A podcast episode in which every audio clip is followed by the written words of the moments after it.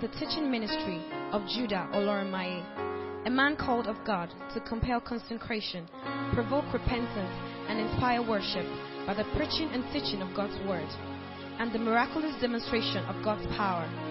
God's word is about to hit you as light and strength. Get ready for an encounter with grace. So we'll continue in the conversation. It's still the doctrine of giving and finances. Second Corinthians chapter 9. We don't have the luxury of the screen. So open your Bibles, look into the word yourself. We always tell you bring your Bible to church. One day the projector will embarrass you. Today is that day. Bring your Bible to church. Amen. Amen. Now, Second Corinthians chapter 9, from verse 1 to quite a number of verses to look at here. But let us start from somewhere. Let's start from verse 6 even. But this I say, okay, let's start from verse 5. Pardon me. Therefore, I thought it necessary to exhort the brethren to go to you ahead of time and prepare your generous gift beforehand, which you had previously promised, that it may be ready as a matter of generosity and not as a grudging obligation. Look at that phrase. Not as a matter of grudging obligation. Verse 6 For this I say, he who sows sparingly will also reap sparingly, and he who sows bountifully will also reap bountifully. So let each one give as he purposes in his heart, not grudgingly of necessity. Those are key words. For God loves, God prefers a cheerful giver. Hallelujah. Amen. And then it go ahead, goes ahead in verse 10 and says, Now may he who supplies seed to the sower and bread for food supply and multiply the seed you have sown and increase the fruit of your righteousness. Can you say amen? Well, some of these um, prayers are only for givers. So if you if you don't practice giving, when you get to this point, you will just um, overlook the prayer because there's no seed really.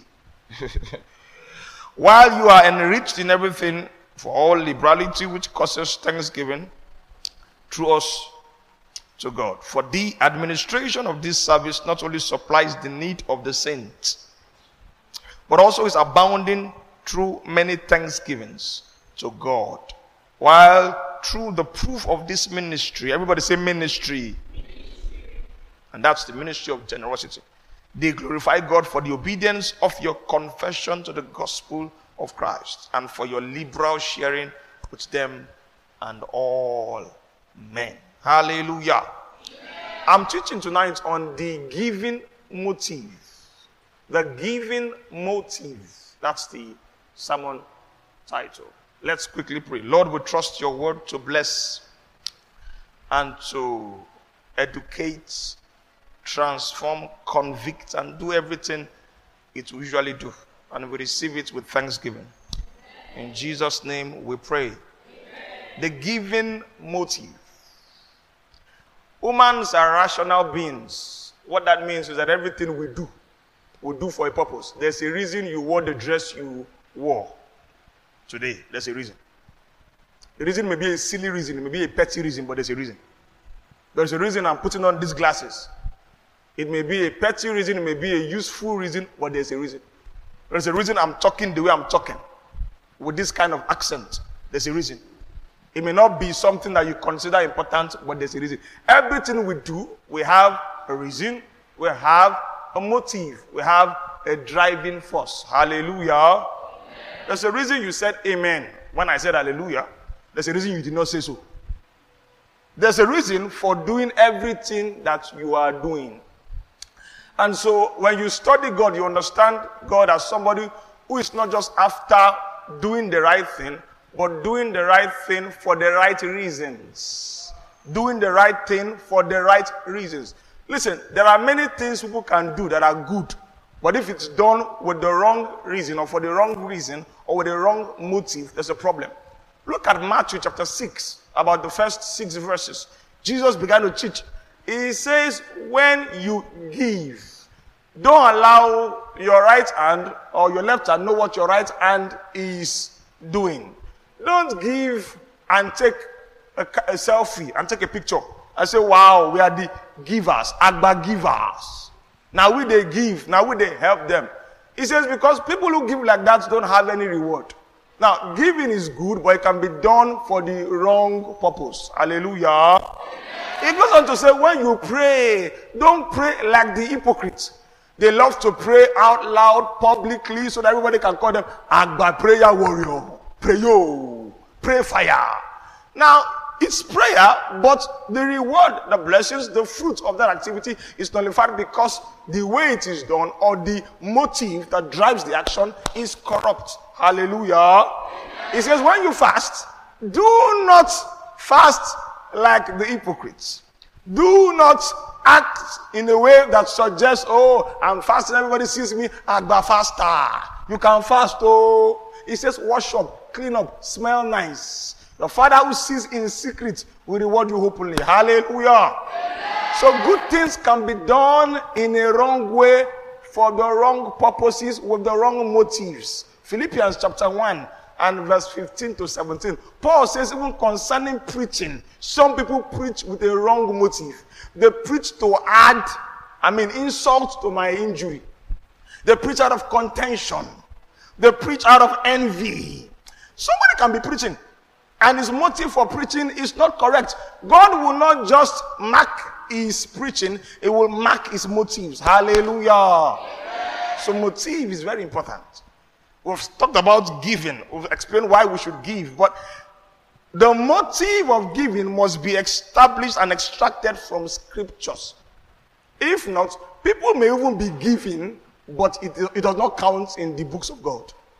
Oh, yeah. When the Bible says God loves a cheerful giver, which means God prefers a cheerful giver, it does not mean if you give God without a cheerful spirit, God will reject it. Not necessarily.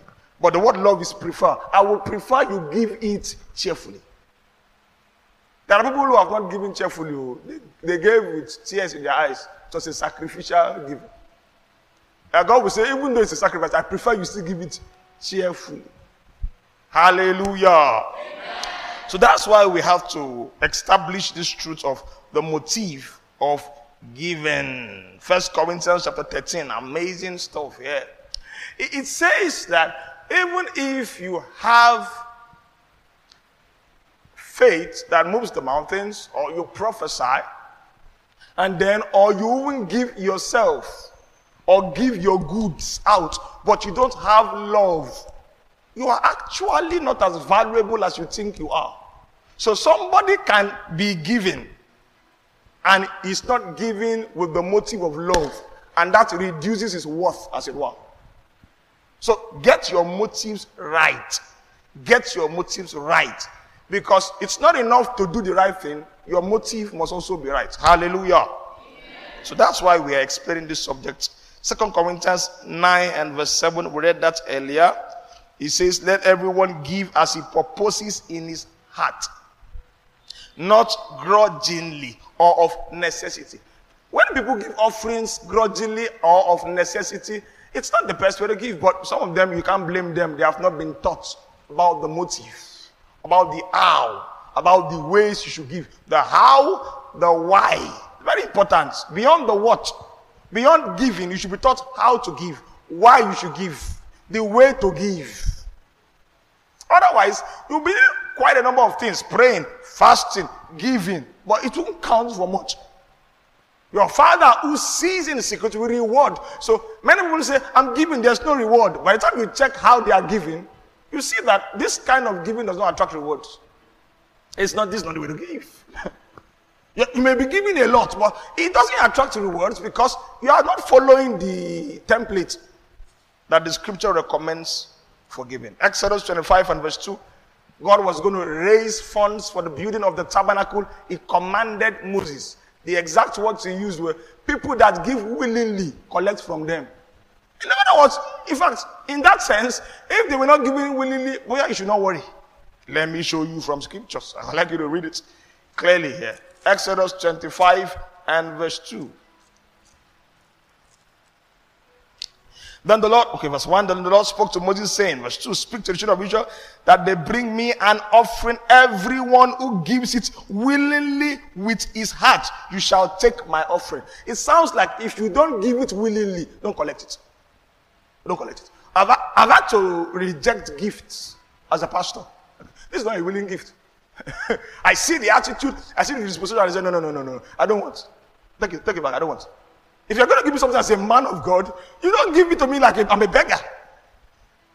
So if you're not giving it willingly, if it's grudgingly, you're not proposing your heart. That's why I don't like emergency fundraising. It's not the, it's not the biblical approach.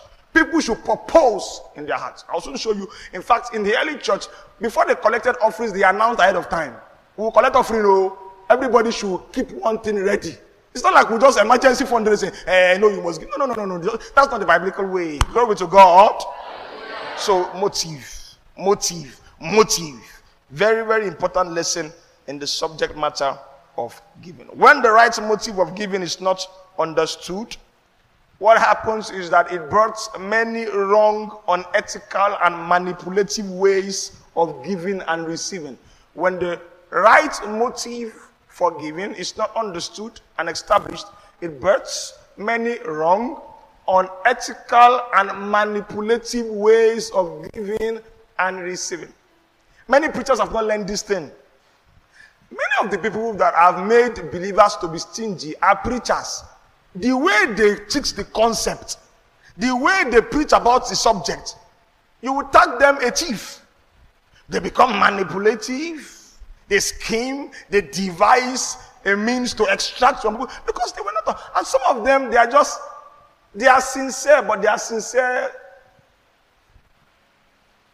sincere, simple ones. If I can be nice, a bit. Sincere but uneducated. Sincerely ignorant. Maybe that's what they have seen all the while. That's what they watch growing up in ministry. We've got to look at the biblical way if you want to motivate believers to give, what is the biblical way?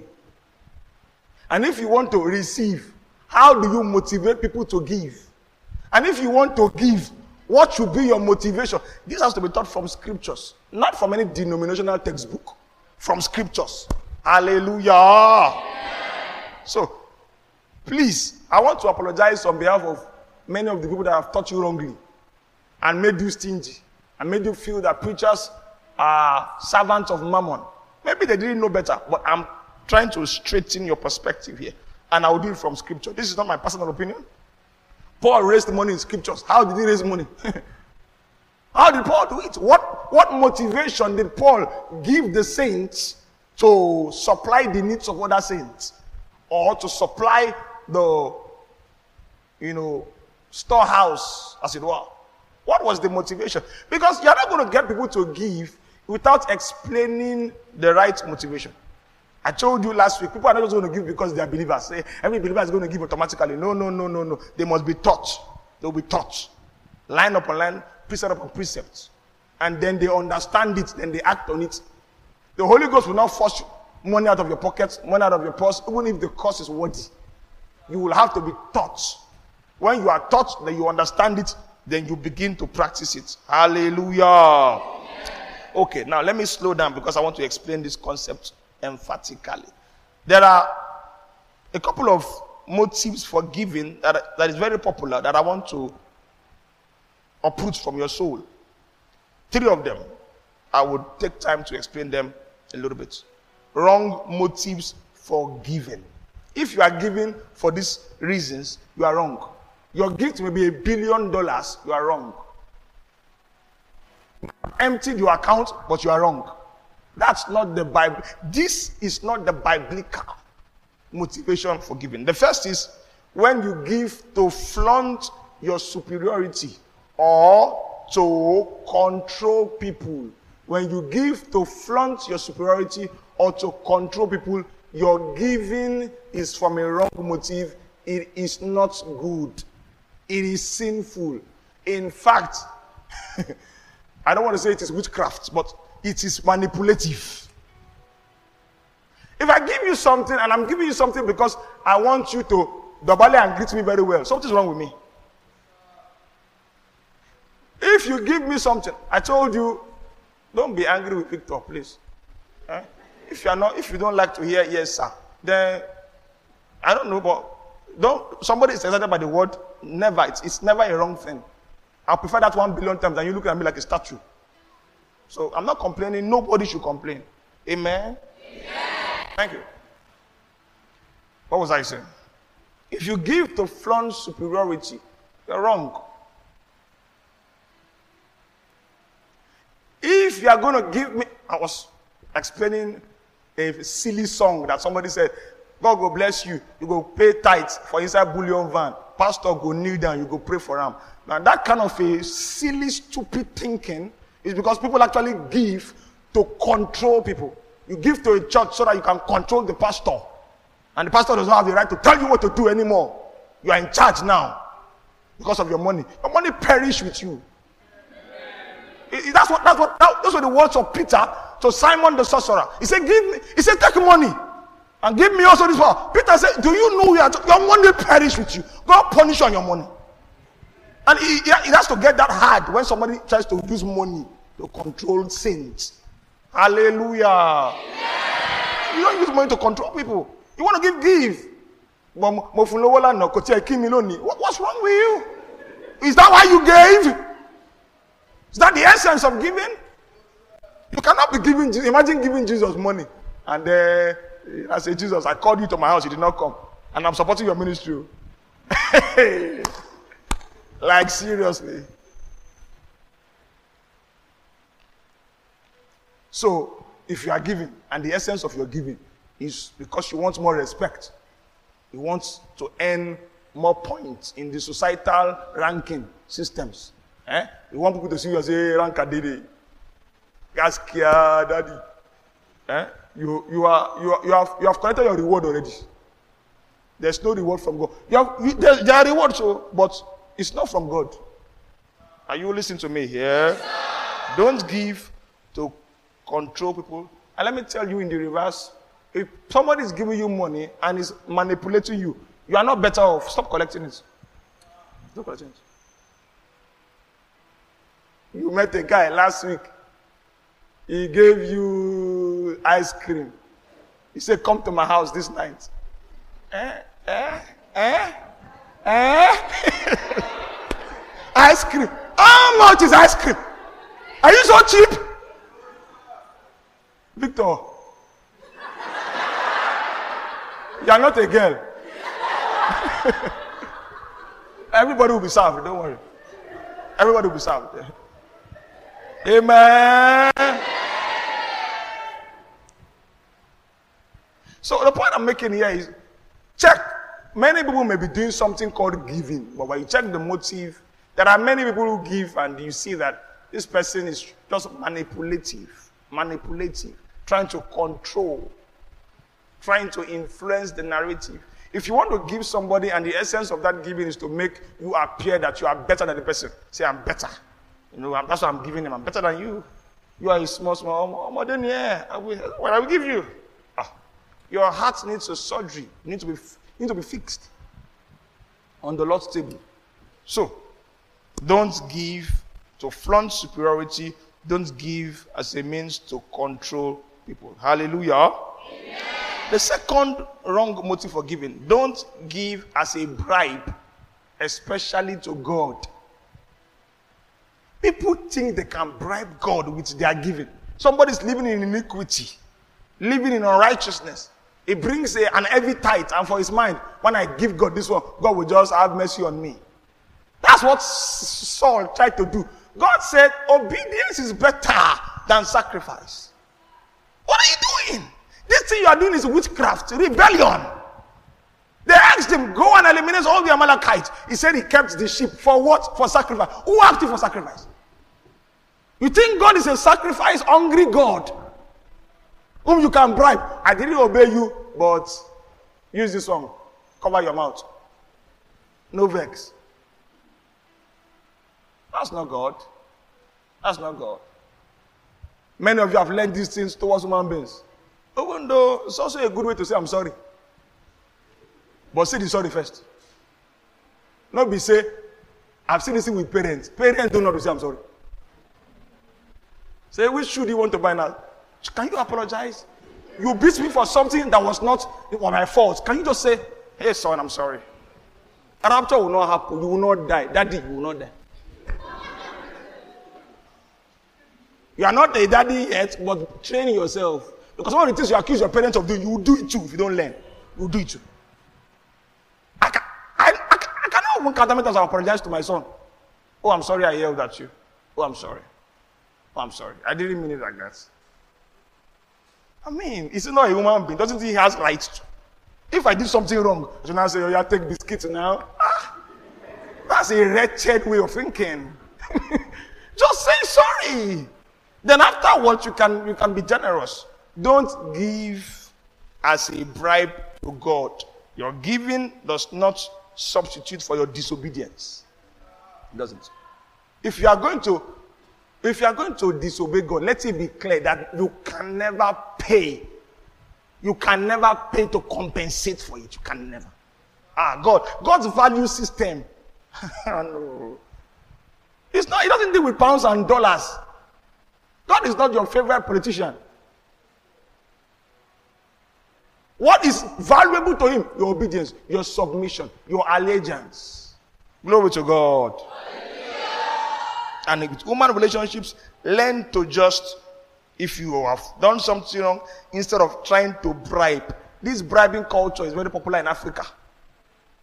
You know, you're traveling on the road and you have to tip the few policemen on the road because your papers are not complete. Why are your papers not complete? In the first place. And we have created a, you know, a system of corruption. So somebody is carrying woman head in his boot, but with 100 naira he can pass. Ha! Kai. You see, the kind of, the, the thing that happens when we don't understand these principles, the effect on the society is terrible, really. And the church must begin to change the narrative. Hallelujah. Amen. So, second thing here, don't give as a bribe to God or to men. Your giving does not make up for your wrong actions. Number three, which is perhaps the most controversial point, don't give as a transaction. Don't give transactionally, particularly with respect to reciprocation. Many young people have learned these things, and it's very worrisome. I see it with respect to even, even um, public affirmations.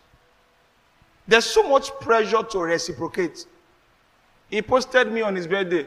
I don't like him too, but me too, I will post him. I will help him post him. Like, what, what is this nonsense? What are you talking about? My, my I will, I will say it Yoruba for me. My, my post here. I, I, I, don't, I don't get it. Sharing a picture is what? So the person is half naked. Right? He say, he posted me on his birthday. Let me too. What is this? Some of you that do business, be careful. Amen. Yeah. Because somebody, your own business is a legal business. Well, legal in the moral framework. You are selling suya. Amen. So you see, Judah, suya, and spice. Okay, you like the inspiration? You know how much they sell cow? That's a very, if I start marketing mobile suya, you know, you order, you order and deliver. You don't have to go to Umalam. In case you are worried about the hygiene, we have packaged everything, everything is. So that's it. I've dashed you an idea. Go and do it. I've dashed you an idea. Now, if you are doing business, be careful the people you ask for repost. Say, help me broadcast this. One day, one day, too, she go send you brown pants picture. Say, help me broadcast. What are you going to do? Eh? Say it's reciprocal, it's reciprocal. you scratch my back, I scratch your back. the angels will be looking at you to see. So be careful. It's not everybody you ask for help. It's not everybody because some of the things they will demand from you, you cannot do it. But don't give for the sake of, you know, exchange. No. With God, the popular theory is you give to God and then he gives to you. Now let me say it like this, emphatically, and I will soon teach about it in a more elaborate sense. You cannot give to God in the way He teaches and commands, and you will not be blessed. But if that's your dominant and only motive, something is wrong. Something is wrong. So if you give to God, should you expect a return? Yes. But should you be obsessed with the return such that it becomes your motive, your absolute motive for giving? No, that's not the way. Glory to God. There are, a lot, of, a lot of practices we do in church that is very wrong. Not in this church anyway, but I've been in church environment all my life, born into the preacher's house. We are given an offering. We say, command the offering, decree to your offering, send the offering.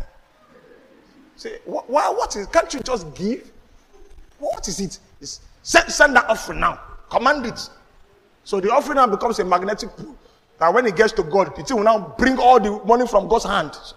You are doing business. You are not giving. That's not, that's not how to give. When we receive offerings here, we just receive offerings. And we thank the Lord, bless Him for His supplies. You don't have to send your offering and errand, decree to your, eh, to your offering. Now speak to your, necessary. You see investments you are doing, you are giving. It's giving. I'm just giving. So we know that give and it shall be given unto you. That's the word. The scripture cannot be broken. But to now let that to be the ultimate primary motive of giving, no. Same thing with human beings. If you're going to give to people, let it not be because you want to receive back. That's not, that's not the right motive. I've said it severally. As a pastor, people, okay, maybe I've not said it here, but many people see me and they say something that is very interesting. Oh, a pastor, when young people, great. You know, in 10 years' time, when they are millionaires, they will help you. And I laugh. you don't know me. For you to talk, for you to think about me like that, you don't know me. I may not even have their numbers. Depending on the kind of relationship we have with them. But to be saying they are millionaires now, remember me when I was your pastor, I was helping you. Me? You should not be too proud for that now. I've got class. I don't do that kind of abuse. I don't do that kind of a life. Nah. If you want to help me, help me. Oh. but I say I go there, I go there remind you, say, you know, I was your pastor, you know, so nah, I don't do that stuff. When I get to heaven, I hold your nose. I say, guy, away, away, away. But on the earth, nah. Glory to God. See, the Bible commands parents to leave an inheritance even for their children's children. Let that be your standard. Don't be a mother that borrows money from her child and say all the breast, breast milk I've been giving you income. I will not return. That's, that, that's not Christian practice. Some of you, your parents did like that to you. You don't, don't be that kind of a parent. When you, you hear very well, yeah. When, when, if you borrow money, I borrow money from my son. My son is totally richer than me. Yeah. Yes, I'm serious. People just like him and give him money. Me, I'm laboring the work. Nobody remembers me. So when I borrow money from him, I pay back. And then he say, all the food you have been eating, this house. It's not, it's not money. No. Come on, be a Christian with class. Amen. Leave an inheritance for your children's children. That's how it's supposed to work. Don't give so that there's this Yoruba adage that, uh, you know, something about rats, a be ma- uh, mouse, to begin to suck the breast of the child or something like that. Now, the, I, I will soon get there. As a child, you're supposed to honor your parents. Is that not what the Bible says? Whether they are wealthy or not, you're supposed to honor your parents. But that should not be the motive for nurturing a child. You know, in olden days, people give birth to children as a means of financial security. So we don't know the one that will, that will blow. I pity the, the parents of 100 days ago. If only they knew that football would be this financially rewarded, they would have sent all their children to football school. But in those days, they used to flog us for playing ball. Oh, play ball. You're not serious. Now, if you have a child that the leg cough small, say, hey, this one now footballer. He go bring money. Oh. I mean, in those days, little children playing with gadgets used to be, I mean, why you play with gadgets? You must be a lawyer, doctor, or an engineer. Those are the only three things. Now, now tech bro, now get money. Oh. Tech bro. If parents of those days knew, hey, which kind doctor? Now tech you go do. Go buy computer for a make press. But we don't nurture children for that purpose. Parents, if tomorrow, tomorrow, 15 years from now, 20 years from now, God calls you a missionary in Burundi, I'll say, oh, You have my blessing, my Allah. I'll go, go, go, go. We'll meet in heaven. Hmm? Some of you were forced, your educational careers was forced compared because your parents just want to get back from you. Some of them, although some of them give you, because of job security, they say, no, this is a better job for your own security. But, you know, what I'm saying is that, see, it's not transactional. You give so that you can get back. Whatever I do for you as a pastor, I'm not doing it so that I can get. If I want to get back, I know where that I know where to, I know where to go to get back. Come on. Ah, you know, pastoring is a poor business strategy. It's a wretched business strategy. Wretched. Come on. if, if I'm doing it for money, no, no, no. I'm a fool. So it's not about it's not about give to get back. That's not the mindset, the motive for Christian giving. Hallelujah. Amen. Okay. Giving transactionally is giving out of selfishness. God does not reward that. God does not honor that. In James chapter 4 and verse 2 to 3, the apostle James says something very profound. He says, Where do fightings come from? It comes from your lust. That is, the phrase lust is strong desire to have, particularly have things that are not necessarily important, have luxury. He says you fight, you kill, and you don't have. You don't have because you ask not. And even when you ask, you don't receive because you ask to consume it upon your lust. You see that? Prayer is supposed to be like an almighty formula. If you ask, you will receive. In the context of Jesus' words, ask and you shall receive. Matthew 27. But when you do it for the wrong motive, you will see that it's not working. And you cannot, you cannot tie God's hands and say, hey, you must give me, oh, I've asked and I must receive. If you do it for the wrong motive, you will see that it's not working. Amen. Amen. Giving works. Giving is rewarding, but only when it is done with the right motive. Glory to God. Now, I've explained that. Let me go on to the next thing I want to say. Wrong methods of motivating believers to give. And if you are going to be in ministry or you're in ministry, pay attention to this conversation. Beyond the physical audience, there are many people listening to me online now who are in ministry who don't know how to motivate saints to give. There are proper ways, ethical ways, but the wrong ways to motivate that are very popular in our generation includes fear, threat, and shaming people. It's a wrong way to motivate people. I don't know how somebody goes to the bus, bus stop, or bus park, and he says he's a preacher. He begins to pray for safe journey. He now says, Tire will not smash your head this afternoon. Tire will not cut your leg off. He's painting fear scenarios. And after three minutes of that demon inspired prayer, he say, uh, support the gospel. That gospel perish with you, what I was saying. I mean, you're, you're manipulative. You bring fear into the situation. You, you, you bring fear. You try to use fear as a means to motivate people to give. Wrong. People quote Malachi 3 and verse 10 when they are trying to encourage people to give tithe. And they say, Devourer, Devourer. That's not how to motivate believers to give. Not, you don't do it from the fear. Fear is a bad, fear is an abominable tool in the hands of a preacher. No! If people want to give, or if you want them to give, you teach them biblical methods, biblical motivation. Fear is not part of it. You don't see Paul raising money and say, You know, I'm an apostle, and if you don't give me, a curse will come upon you. Nah, do that. You don't see Paul talking about devourer. You don't see Paul talking about that. You don't see Paul creating fear scenarios to help or to, to force people to give. That's not what it is. The devourer is, a, is a, a, an authentic concept, and I'll tell you how to. I'll tell you the implication of that concept next week when I teach on tithes and offerings. But to use as a tool of fear to make people afraid, no, no, amen. amen. No threats. Say there's a spirit of death here. I was watching a video, my heart broke. This so-called prophet said there's a spirit of death over a woman and it was going to only be cancelled by hundred dollars. And the woman said, I don't have. And he pointed to one and said, You will give it or you will die. You will give it or you And the woman said, Yes, Papa. Yes, Papa. I say, Oh dear. Yes, Papa. Some, someone else should say your money, your ministry, your gospel perish with you. Yes, Papa. No way. No liar. I'm not gonna die. I'm not gonna die because you said I would die because I have hundred dollars. Hundred dollars. See, there's a spirit of God over you, and you must give it. And the woman, you could see she did not have. The, you, must, you must give it. You must give it. And if you don't give it, you die. You die. You die. People clapping. I say, oh boy. I will. It's sounding like comedy. I'll, I'll go look for the video and send it to you. In church, glory to God. Uh, we need we need believers who know stuff, who know their stuff, who cannot be manipulated.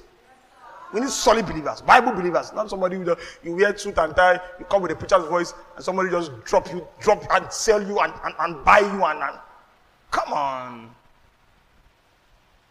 So no fear, no threat, no shaming, no shaming.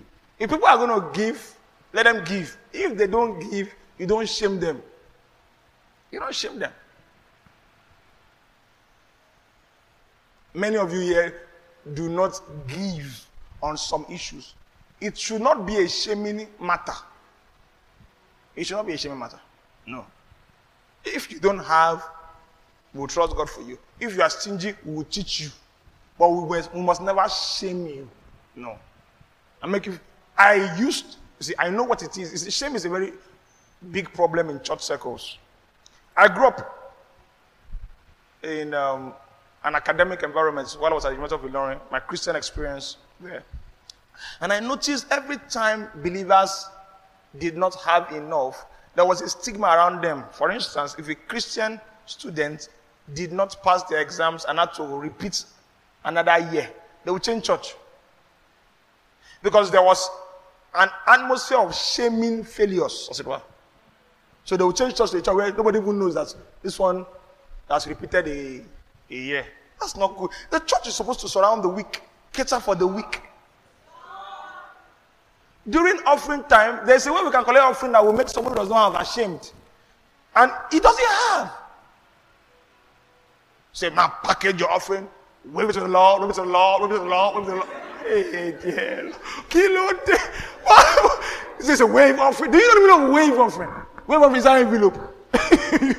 Go and read Leviticus and understand the wave offering. What, what is that? So it's a, it's a wave offering to the Lord, wave to the Lord. Wave, wave, just to find yourself, find yourself, find yourself.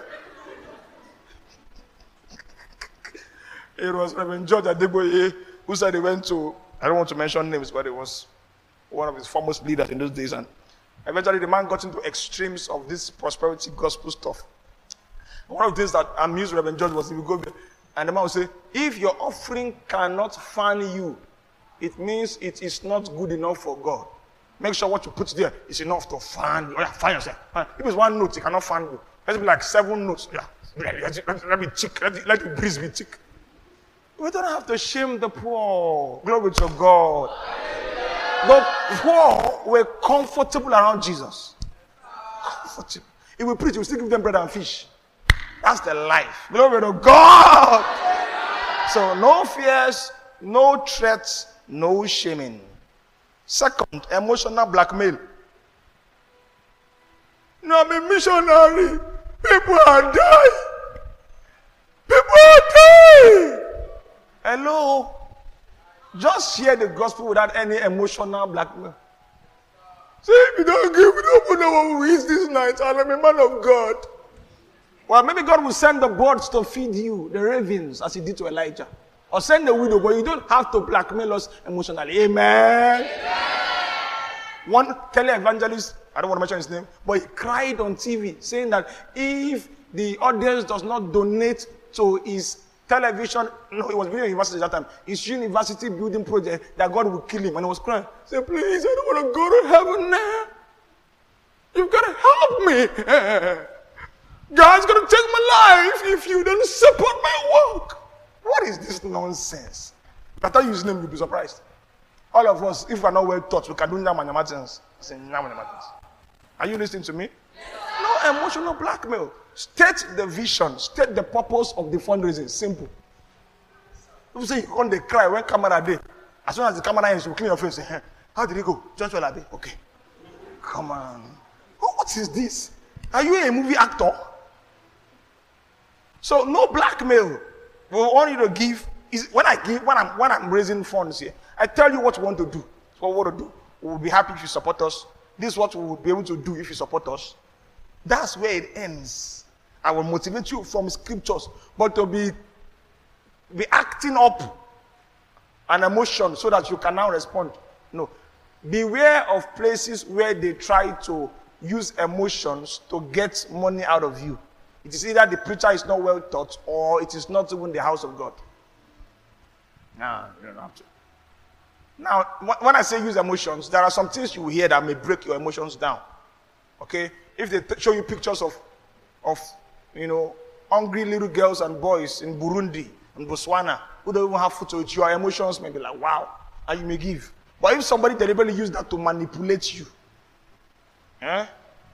I know of people who don't have any physical ailment. They will now go and do makeup that looks like they have diseases and go to the road and say, Help me. I have this tumor. Help me. I mean, how low can you get? Poverty is a terrible curse. Not just poverty of or lack of money, but when you are poor in your mind. Hi. Glory to God. I've taught you this severally, especially you ladies. Stop putting crying emoji on your status. Stop it. If people are going to help you, they're going to help you. Stop trying to emotionally manipulate people. but when you eat shawarma, you need the colors. You need the colors. Glory to God. and then number three, manipulation by using God as a source of authority for fundraising. God told us to build this church. God told us to complete this project. We cannot disobey God. Hello. You don't need all of that. The people know it's the house of God.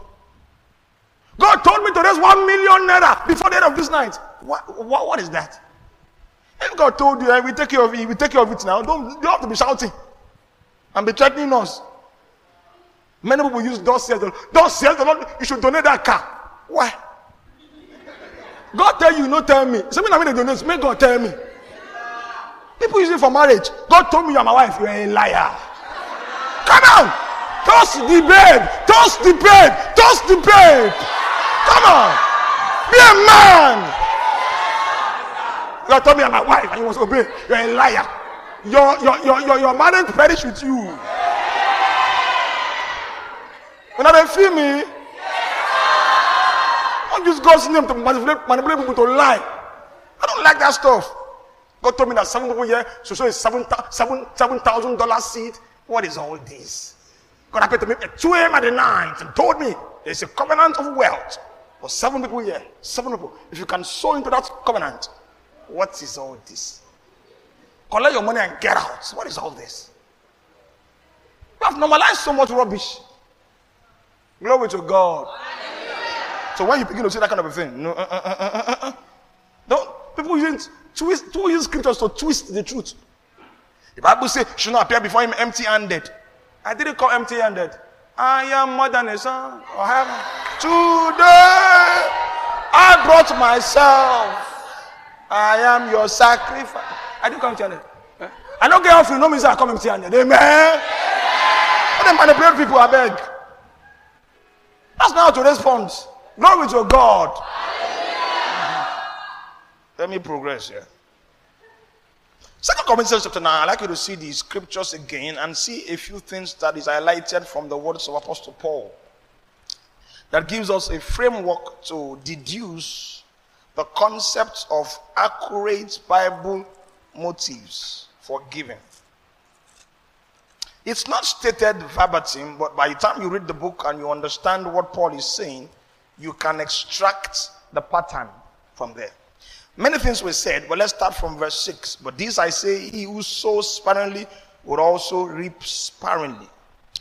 So let each one give as he proposes in his heart, not grudgingly or of necessity, for God loves a cheerful giver.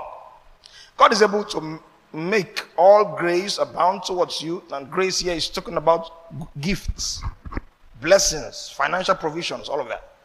That you always having all sufficiency in all things may have an abundance for every good work. As it is written, He has dispersed abroad, He has given to the poor, His righteousness endures forever. Now may He who supplies seed to the sower and bread for food supply and multiply the seed you have sown and increase the fruit of your righteousness. Hallelujah. Now, I'd like you to see a few things from this chapter, and I will reference one other chapter, First Corinthians 16. But let's see this chapter first. First of all, I want to establish that persuasion is not manipulation. That you are persuaded to give does not mean you are being manipulated to give. Paul persuaded his audience. Perhaps he knew that they were not well taught and grounded in the doctrine of giving, so he had to persuade them. Persuasion is not manipulation. You must separate both. Somebody can say, I beseech you by the message of God, present your material stuffs, present your wealth. And he says it again and again and again. In fact, Paul uses two chapters to, ex- to persuade them chapter 8 and chapter 9. Two whole chapters persuading the Corinthian church with respect to generosity. Now, Paul was not manipulating them. No. Paul, Paul was only persuading them. Hallelujah. Look at what it says in verse 1 of chapter 9. Now, concerning the ministering of the saints, the phrase ministering is talking about giving. It is superfluous, or rather superfluous, for me to write to you, for I know your willingness about which I boast of you to the Macedonians. That Achaia was ready a year ago, and your zeal has stirred up the majority. Yet I have sensed the brethren, lest our boasting of you should be in vain in this respect. That I said, You may be ready, lest if some Macedonians come with me and find you unprepared, for we, not to mention you, should be ashamed of this confident boasting. So he told them that, well, I knew that even one year ago, you were willing to be generous. He was reminding them of their, as it were, willing generosity, all to persuade them. Hallelujah. In Second Corinthians chapter 8, he begins to say the same thing again. Verse 1 Brethren, we make known to you the grace of God bestowed on the churches of Macedonia, that in great trial of affliction, the abundance of their joy and their deep poverty abounded in the riches of their liberality. For I bear witness that according to their ability, yes, and beyond their ability, they were freely willing, imploring us with much urgency that we would receive the gift and the fellowship of the ministry to the saints. Once again, the first ministry to the saints is talking about supplying the needs, financial, material needs of the saints. So Paul was referencing the Macedonian example. He was saying the Macedonians have done well, okay, and I like you to imitate them. He was doing all of that to persuade the Corinthians. Glory to Jesus. Glory to Jesus. Look at it again in verse um, 10 of chapter 8. And in this I give advice. It is to your advantage not only to be doing what you began and were desiring to do a year ago. Note that phrase, it is your advantage. But now you must also complete the doing of it. All this was in the context of giving financially. Uh, where was I? Where was I? Where was I? Giving of it that as there was a readiness to desire it, so there also may be completion out of what you have. For if there is a willing mind, it is accepted according to what one has and not according to what he does not have. For I do not mean that others should be eased and you burdened, but by an equality that now at this time your abundance may supply their lack, and their abundance also may supply your lack. That there may be equality, as it is written, He that gathered much had nothing left over, he that gathered little had no lack. All of this, Paul was persuading, not manipulating persuading. You see him say advice. You don't see threats. You don't see shaming. He told them, I don't, want you to be ashamed though, because we had already praised you and said you guys are going to send stuff one year ago. So I don't want to now go there and be disappointed. He was just trying to persuade them, not manipulating them. So you see that there is a biblical concept of persuading the saints to be generous. Amen. Amen. Paul also taught that personal benefits comes to you when you are generous. Not selfish benefits, personal benefits. Understand the conversation here. Look at what Paul says here. He says this is to your advantage. Chapter 10. Or chapter, chapter, chapter 8, verse 10. It is to your advantage. And then in chapter 9 and verse 6, I said this to you, who sows sparingly will reap sparingly. Who sows bountifully will also reap bountifully. So let each one give as he purposes in his heart, not grudgingly or of necessity, but God, or for God loves a cheerful giver. So Paul is letting them see that, well, there's an advantage, oh, a personal advantage of giving, but not a selfish advantage. So it is also okay in motivating saints to tell them you'll be blessed. However, we must also teach them that the, the motivation for giving should not just be to be blessed. Hallelujah. When Paul said it is blessed, more blessed to give than to receive, it was motivating them. However, it was not motivating them for selfish lust and selfish desires and to make giving a, a business. You give 100, collect 1,000. You give 1,000, collect 10,000. You walk your way, you give your way to be a millionaire. You give 10,000, you collect uh, 100,000. You give 100,000, that's not, that's not how it works. No. But in, in teaching them the concept, you notice it tells them what they stand to gain. It is to your advantage. God loves a cheerful giver. He says, if you sow sparingly, you will reap sparingly. If you sow multiple, you will reap. He told them what's at stake. That this thing, yo, it works. However, he didn't say it with a tone that suggested that's the only motivation or that's the ultimate motivation. So there's a difference between personal advantage and selfish advantage. Hallelujah. Amen. And then one last point here from First Corinthians 16 9, Paul expected them to give according to how they received. First Corinthians chapter 16 and verse 1 rather. Now concerning the collection of the saints, the first collection of the saints meant monies that the saints were supposed to contribute. As I have given orders to the churches of Galatia, so we saw Macedonia in the Corinthian letter, we saw Gal- Galatia in this first letter. That means that there were other churches like that, the, Paul was collecting money from and teaching about giving. So you must do also. On the first day of the week, let each one of you lay something aside storing up as he may prosper. The word as he may prosper is not in the original writing is as you have prospered, not as you may. Not it's not saying store up so that you will prosper. It's saying as you have prospered, store up. So I've prospered a thousand naira, I can store up hundred naira, fine, store that up. I've prospered ten thousand naira, I can store up a thousand naira, store that up. Are we together here? Storing up as he may prosper, that there be no collections when I come. That's the pattern. People should not be giving just according to the need of the house or the need of the saints, but according to how God has blessed them. That's why what I give will not be what you give. Because how God has blessed me is not how God has blessed you. No. I don't expect. I mean, I remember that the first offerings I used to give were 15 naira notes. And then subsequently, I began to give 100 naira. Subsequently, I began to give 200 naira. Subsequently, I began to give 500 naira. And now I give a thousand naira. So, and subsequently, it will, it, because God keeps blessing me. So, as God blesses me, I'm not going to say, well, just 50 naira. Money is, does not matter in the eyes of God. That woman, that widow woman, she gave, she gave a widow's mite. So, and God says the best. No, no, no, no, no, no, no, no. The widow's mite was justified because that was according to how God has blessed her. Are you a widow? Sorry, but even if, even if somebody is a widow, but the point is, the widows might suggest poverty, wretchedness. So, I mean, it's according to how God has blessed you. And if God has blessed you much, or if you have, if I, I don't want to say how God has blessed you, if you have received much from God, because God wants to bless you much. It's not like God is stingy and God is withholding funds from you. But maybe you have not learned how to receive, or there are no structures of reception because of the current seasons of your life. You're not working. You know, you are, you are, you're still trying to build a business, all of that, fine.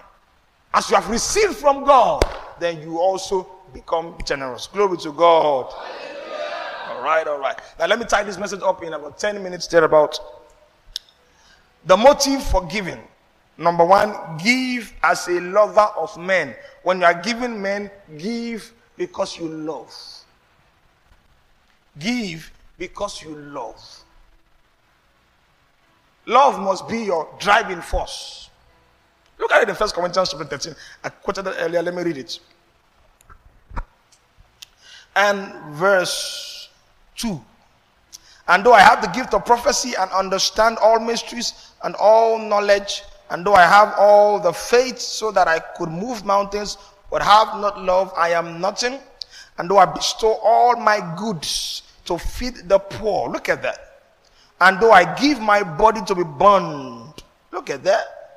But have not love, it profits me nothing. So, genuinely love people, as in genuinely. Stop giving to use people, stop giving to control people, stop giving to manipulate people. Genuinely love people, and out of that love, give. Glory to God. Genuinely love the church. Love the people of God. Love the saints of God. Genuinely. Let your love be without hypocrisy. Then out of that love, give. Otherwise, you notice you are giving, but your giving does not profit anything because, I mean, you're not doing it in the way God recommends or God commands. So, to improve your giving, improve your love. Simple as that.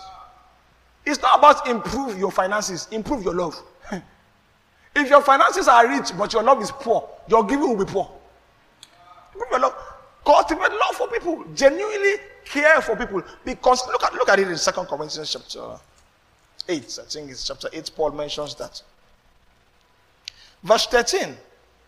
I do not mean that others should be eased and you be burdened. Because Paul was saying, I'm trying to motivate you to give to people.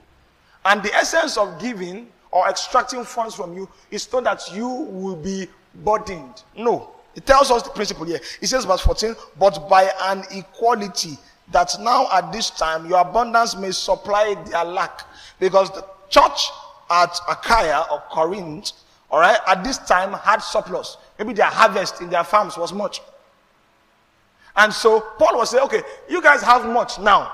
Then it, the right thing to do is to give to those who have less. The motivation is love. Glory to God.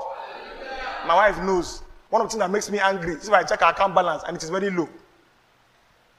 I will fight with her. How's your account balance low? She may say, I use the money to buy suits for you. I use the money to buy shoes for you. She doesn't say it complainingly, but she sometimes I demand, what, what do you use money do? So I say there must be equality. I cannot be doing, I'm the man of God, I'm the one people are giving, and my wife does not. No, no, no, no, no, no, no. So I receive, I distribute so that there will be equality. That's the love principle. Amen. Amen. May you marry a good husband.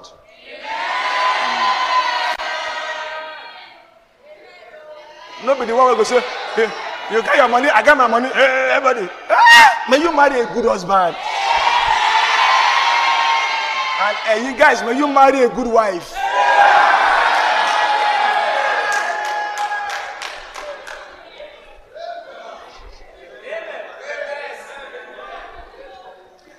Hallelujah.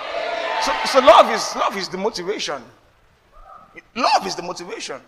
That you know that there should be equality. I can't be using Rolls Royce, you know, get Okada. Eh? You see, and that's why see if I'm if, if I if I have the audience to speak to the body of Christ, the things I will say, it will, I will break too many tables. Because some of the things that people do, some of the things that people flaunt, you just say this, you don't, you don't know scripture. You, you know this not this not the way. You have 17 cars, doing what with it? With what? And your brother, your fellow brother, does is does, doesn't have anything? And you say God, God has had a covenant of wealth? You, are, you, are, you, don't, you don't know stuff, sir. With due respect, you don't know stuff. Covenant of wealth? Yes, I agree, but you don't know the essence of the covenant. That he may establish his covenant. That's why I gave you wealth. And what is his covenant? Equality is part of it. God was not happy that there were poor men among the Jews. If you command them, when you harvest, you must deliberately leave some for the poor to come and clean on. Equality. Of course, we cannot have equality in that sense where everybody will have even things. But then to see that you have enough to share and refuse to share. Some of you have 10 suits, 10 shoes. And you, there are people who are wearing rags around you. How do you sleep at night? How do you sleep at night? Says, my, my grandma gave it to me. You carry to your grave, Abby. You carry to your grave. But what is it? Glory to God. Let love motivate you. Number two here. Give to obey and to please God. That one said day. You, there may be no profit from it as it were, but if it's an act of obedience towards God, we could give. Look at it in Hebrews chapter 13 and verse 6. The writer speaks about certain sacrifices. Sorry, Hebrews 13 16, please. All right. But do not forget to do good and to share. Everybody say to share. For with such sacrifices, God is well pleased. So the sacrifice of sharing may not be convenient, but because God is well pleased, I'm motivated. Hallelujah. Amen. I was telling a sister of mine, and I told her, you cannot, for instance, be solid in devotions, Bible reading, and prayer if you only think about the profits you get from it. I prayed and God answered, so I'll pray again. No. You must pray because God commands you to pray. That's your motivation. You are obeying God when you read the Bible. I don't feel like it, but I must obey God. I don't feel like it's not convenient. I don't have time. I'm busy, but I must obey God. That's the chief motivation to please God, to obey God. It's not about whether I like it, whether I enjoy it, whether it's fun do it, doing it. I came to church because it's fun. Church is fun. Sometimes church is not fun, like now. Hey, I think, hey, this man won't collect our money. But uh, well, you you are supposed to, by the precepts of scriptures, not neglect the gathering together, the assembling together of saints. You are busy, you are tired, you are not happy, you are depressed, you are not in a good mood. God says, don't neglect the gathering of saints. Are you getting it here? When you are motivated by obeying God, pleasing God, you notice you are consistent at doing it. No matter how things around you change, there's a consistency. Glory to God. The motivation I have for taking care of my wife is to obey God and to please God. That's why it is not necessarily a reciprocal, reciprocal gesture. My wife takes care of me more than I take care of her. Oh. But even if she stops taking care of me, I must obey God. Because I'll give an account of how I treated my wife. Yeah, I'll give an account. And God will not say, okay, based on how she treated you, how did she treat, how do you treat her? No. That's not how God will say it though. Oh yeah, you are a husband, judge, judge, judge. How did you treat your wife? It's not about that she was not good to me, so I also show that shege. It doesn't work like that. It's not work like that. You do know how you been treating God. Has God, has God, has God revenged? Yeah. So if you, if, if everybody plays that card, hallelujah. Amen. And then one last point here. Please give because it is good for you. Let me say that it's give for your own good. Hmm. That's also a motivation. Now, I like the way it's said in Ephesians chapter 6. This was with respect to giving to parents. Ephesians chapter 6 and verse 1 and 2. Children, obey your parents in the Lord, for this is right. Honor your father. And the phrase honor your father is actually a financial generosity text. Actually, it's not talking about the valet to greet them or kneel down. That's not the that's not the, the original text here. Honor your father means that you should support financially your parents. And he says it is the first commandment with promise. Now, in persuading and motivating the saints, look at what Paul now says. He says, it is the first commandment we promise. Verse 3 that it may be well with you. Say it in Yoruba for me. Call it fuel. Call it fuel. Give so that so that it go better for you. Eh? Give. They say, you see, Bible motivation. I want it to be better for me. I think the word Olori Buruk is unfortunate, Abi, in a more nice way. An unfortunate head. I don't want to be an unfortunate head. So I give. I give to parental authority. I give to spiritual authority. Because the Bible says that it is going to be well with me. It now also says that uh, I, will, will, I will live long on the earth. Eh? You do diet plan. You do exercise. Eh? You know chop noodles. You know chop coke. But you don't practice this honor.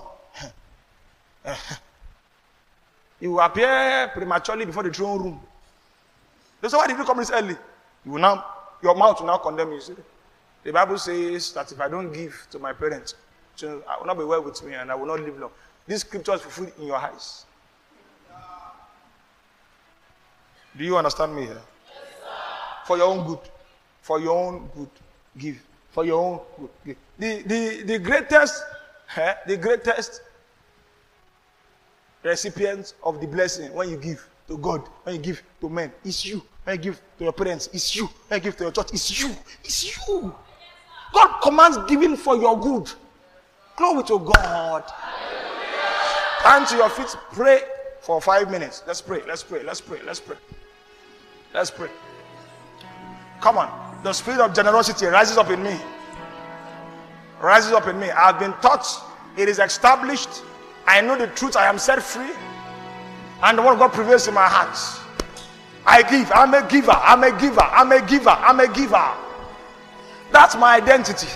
I'm a giver. I give for the right reasons. I give with the right motive. I give with the right attitude. Not grudgingly, not sparingly, but generously, as I propose in my heart. That's how I give. That's why I give. And the Holy Ghost establishes this in my heart. Rabakoma no photo shoot to days. It's established in my soul. It's established in my soul. It's established in my soul. No longer will I give grudgingly, for I've been taught by the Lord. No longer will I give sparingly. I do it for my good. I do it in love. I do it in love. I do it in love.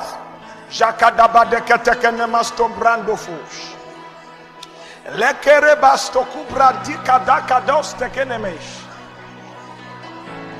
Laba, come, come and pray, come and pray, come and pray here, pray here, pray here, pray here. Let the word of God be mixed with the spirit of God and faith rise in your soul. The faith that leads to good works. God is able to make all grace abound towards you. He gives seed to the sower, bread to the eater. It doesn't matter the stage of your life, whether you are an eater or you are a sower, there's a giving from the Lord. There's a giving from the Lord.